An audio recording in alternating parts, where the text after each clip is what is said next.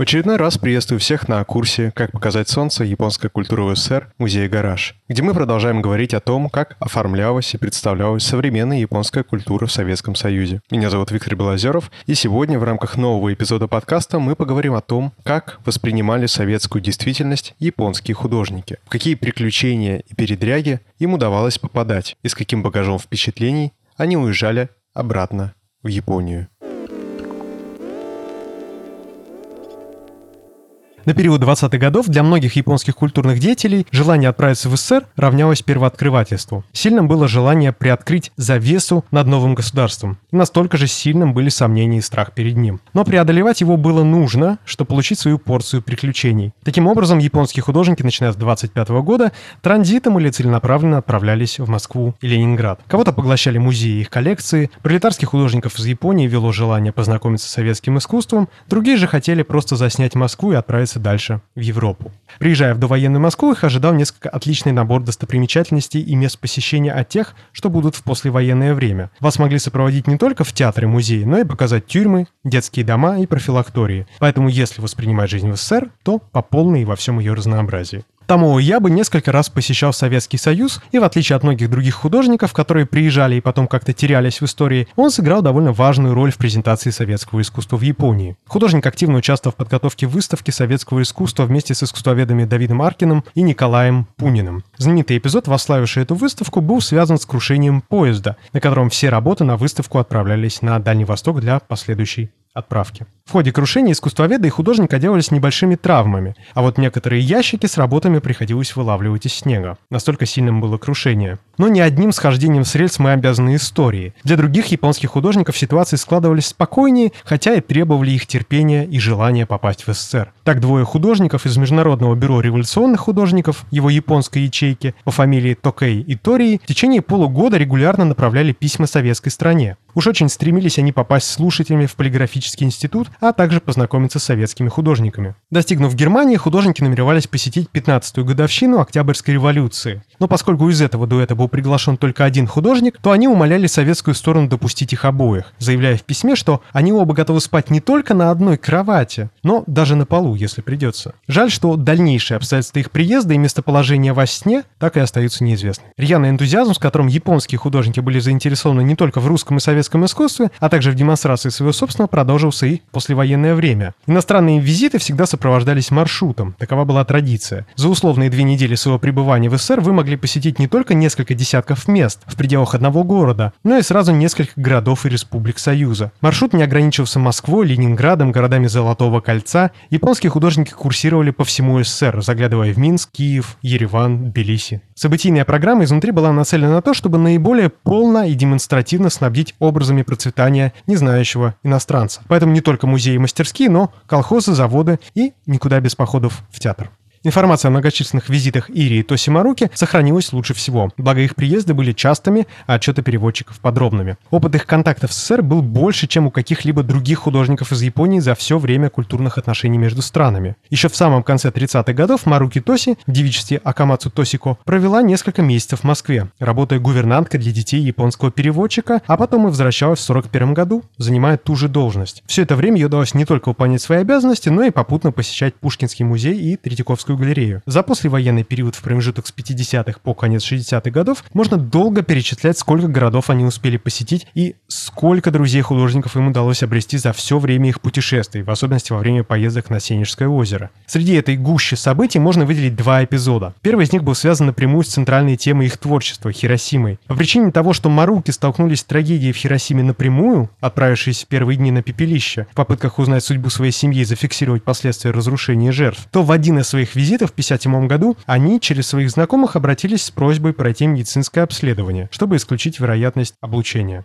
К счастью для них, им удалось избежать болезни. Другой эпизод, встречающийся в отчетах сопровождающих их переводчиков, заключался в том, что после получения гонорара за свои работы, которые у них приобрел музей, художники задались целью приобрести кольцо с бриллиантом, зная, что подобные вещи дорогого стоят в Японии, и что они могли бы выручить деньги на строительство своего музея, посвященного миру. Неудивительно, но целый день поисков на улице Горького не принес ровным счетом ничего. Дефицит бриллиантовых колец и их доступность населению в конце 50-х был налицо. Свой последний последний визит в Россию они совершили в 90-м году, когда прошло больше 20 лет с момента их последней встречи с их советскими друзьями. В Владивостоке они организовали выставку своих работ, а также отметили 89-летие Ири. Случались и визиты арт-критиков, которые пытались добраться до советского авангарда в запасниках Третьяковки. Со слов легенды японской арт-критики 60-х годов Харю Итиро, в конце 60-х, начале 70-х годов он предпринял попытку посмотреть работы Кандинского и Малевича. Но ему было отказано в письменной форме с формулировкой, что сотрудникам не доводилось видеть данные картины и что их вовсе нет в запасниках музея. Подобные перипетии случались не только с людьми, но и целыми коллекциями работ. В 1975 году случилось знаменательное событие, по крайней мере в глазах советских и японских дипломатов. Японии была возвращена коллекция картин художника Фукуда Хайхачиро. Судьба этой коллекции была непростой. В 1946 году в Дайрене японский промышленник Суда отдал более 500 работ из своей 2000 коллекции советской армии. В обмен ему были предоставлены денежные средства, на которые он смог купить продовольствие для жителей своей деревни. В один из дней 46 -го года к кирпичному дому, где они снимали квартиру, подъехал грузовик и увез много ящиков с картинами. В кабине сидели два советских солдата. Госпожа Митико говорит, это был последний раз, когда я видела картины Фукуда. Отец, мать и я проводили картины. Отец не проронил ни слова. Накануне отправки картин господин Суда отобрал 3-4 лучших произведения Фукуда и повесил их в спальне. Госпожа Мичика говорит, отец всю ночь смотрел на картины. Наверное, он чувствовал себя на месте отца, отдающего родного сына. Затем коллекция исчезла с радаров, и долгое время японская страна не знала ее судьбу. Уже в 60-е начальник таможни Дайрена отправился в Москву и Ленинград, пытаясь отыскать в музеях эти работы, но его поиски были тщетны. И только в 70-е коллекция работ была обнаружена, что вызвало невероятную радость дочерей господина Суда, которые думали, что распрощались с этими работами навсегда.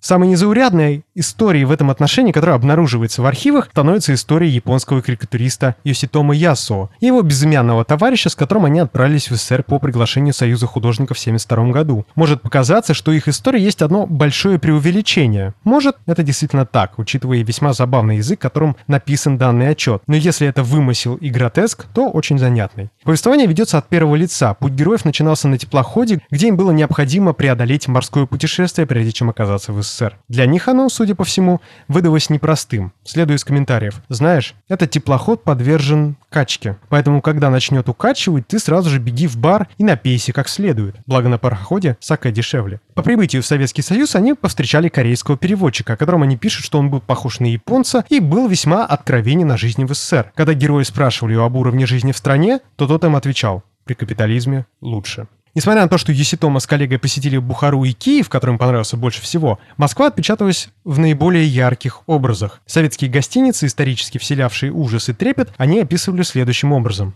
И вот мы в Москве. Здесь в отелях на каждом этаже сидит тетя-ключница и выдает ключи. У всех у них мрачный вид. Больше всего в отеле японский корректорист переживал, что в Москве не осталось японских переводчиков. Им сообщили, что все они были отправлены на Экспо в Осака, и в Москве не осталось ни одного. Поэтому мы вынуждены прикрепить вам английского переводчика, а мы подумали, что это не так уж плохо, так как заставит нас вспомнить английский язык. И вот весь вечер в гостинице мы старались вспомнить отдельные английские слова, и всю ночь мы мучились как с зубной болью. Но не только головная боль, но и знакомство с советскими очередями было испытанием. Мы в цирке. В Москве повсюду продают мороженое, а здесь его особенно много. Люди стоят в очереди, напирают друг на друга, и вот, когда уже желаемые стаканчики были в руках, большой дядя дал задний ход, и мороженое было на полу. Было досадно до слез. В их защиту вступилась активная советская гражданка, и по итогам словесных баталий произошло следующее. После этого, в конце концов, нам разрешили купить без очереди. Только мы дали рубль за три порции, а нам не дали сдачи. Среди других наиболее ярких впечатлений герои этой советской Одиссеи рассказывают о том, что на каком-то экране на улице Горького они видели мультфильм с персонажем, похожим на Микки Мауса.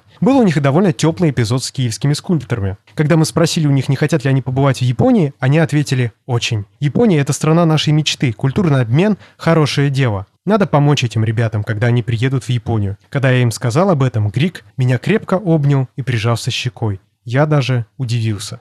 В действительности героев этой истории пока обнаружить не удалось, но вот сам дневник их приключений, возможно, самое откровенное и смешное наблюдение о жизни в СССР за всю историю визитов японских культурных деятелей. На более поздний период, 80-е, случился уже визит архитектора-метаболиста Куракава Кисё. Метаболизм как архитектурное направление было невероятно популярно в советский период и восхищало даже самых упертых советских критиков рассуждениями о заменяемости модулей, функциональности жилища. Куракава Кисё же СССР связывали давние дружеские отношения. Архитектор еще по молодости был участником пятого съезда молодых архитекторов архитекторов в 1958 году. И именно тогда случился его первый опыт знакомства с советскими архитекторами и архитектурой. Вообще, судьба Куракава очень сложна, в особенности восприятие его личности и узнавания, но не в силу обстоятельств, а в силу ошибки. Дело в том, что имя архитектора могло читаться как и Нариак. Так у архитектора возник не то брат, не то соперник. Но мало этого дуэта из ларца одинаковых с лица, так и появился третий – Куракава Масаюки. Этот, к счастью, был реален. Известный японский дизайнер просто однофамилец, но вот в глазах советских знатоков Куракава стал троедин. Моментом локального триумфа, хотя и по какой-то несправедливой причине забытой в истории, стала выставка архитектора в 1984 году, случившаяся в Центральном доме архитектора. Куракава также пришлось испытать на себе весь обязательный груз культурной программы, и, как вспоминает сопровождавший его Евгений Ас, что во время посещения театра второй акт балетной постановки вынести Куракава был уже не в силах. Хотелось архитектору смотреть город, а не спинки кресел. Последнее известное приключение, случившееся уже на излете советской эпохи, произошло в 1989 году. Адзава Цуёси, ныне один из действующих действующих классиков современного японского искусства, а тогда только еще представитель нового поколения художников, после съемок последствий протеста на площади Тяньаньмэнь в Пекине отправился в Берлин по Трансибу рассекая просторы необъятные, где, как он отмечает, пейзажи не меняются, куда бы ты ни отправился. А вот некоторые средства личной гигиены вызывают оторопь на всю оставшуюся жизнь. Прибыв в Москву и не сразу поняв, как добраться до Берлина,